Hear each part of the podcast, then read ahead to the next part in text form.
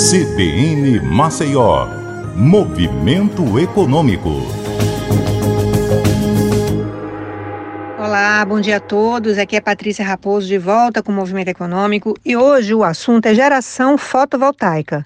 Eu quero falar sobre isso porque os interessados em instalar energia solar nas suas residências ou em suas empresas precisam correr com os projetos porque está se esgotando o prazo para homologação de novos sistemas de geração.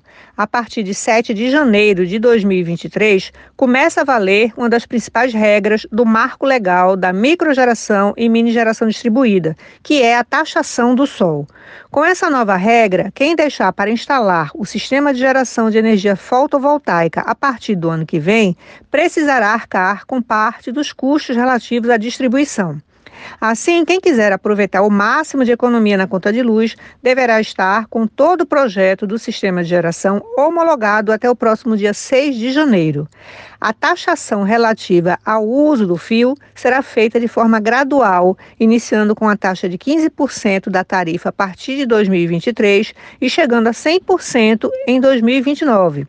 Após esse período, o valor passará a ser definido pela Agência Nacional de Energia Elétrica. Assim, a, apesar do, do, valor da cobrança não ser muito alto, ele poderá é, reduzir a economia gerada pelo sistema e aumentar o tempo de retorno do investimento realizado. Contudo, quem conseguir adotar a energia solar antes da transição ficará isento do pagamento da cobrança adicional até 2045. O tempo para a elaboração e homologação de um projeto é de aproximadamente 45 dias. Então, dá tempo para garantir que tudo seja concluído ainda conforme as regras atuais. A taxação do sol quando começar a acontecer, será sentida com mais força pelos clientes que precisam injetar a energia na rede de, distribuição.